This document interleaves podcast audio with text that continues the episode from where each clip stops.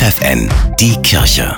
Regional. Für die Region Göttingen mit Steffi Behnke. Sie kommen aus Ghana oder Syrien, dem Irak, der Elfenbeinküste oder auch aus der Ukraine und sie wollen Deutsch lernen. Einmal in der Woche treffen sich Frauen, die aus ihrem Heimatland fliehen mussten, im Pfarrheim der St. Godehard Gemeinde in Göttingen. Ihre Gesprächspartnerinnen sind Frauen aus der Stadt, die hier schon seit 2015 ehrenamtlich arbeiten. Vor allem ehemalige Lehrerinnen wie Charlotte. Wir gucken, wer hat was heute als Problem mitgebracht. Da knüpfen wir an und alle, die hierher kommen, sind motiviert. Wie frage ich nach dem Weg? Wie heißen die Lebensmittel im Supermarkt? Um solche Themen geht es in den zwei Stunden, sagt Renate.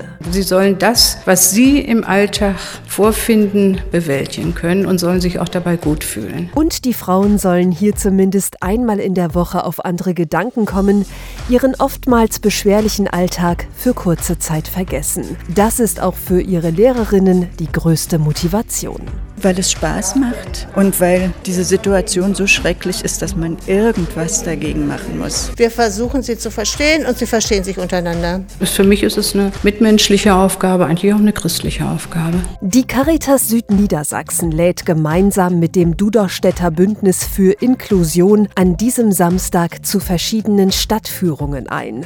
Dabei geht es unter anderem auf den Duderstädter Wall und zu den schönsten Sehenswürdigkeiten der Stadt. Alle Routen sind barrierefrei. Wer dabei sein will, sollte sich bei der Gästeinformation Duderstadt anmelden.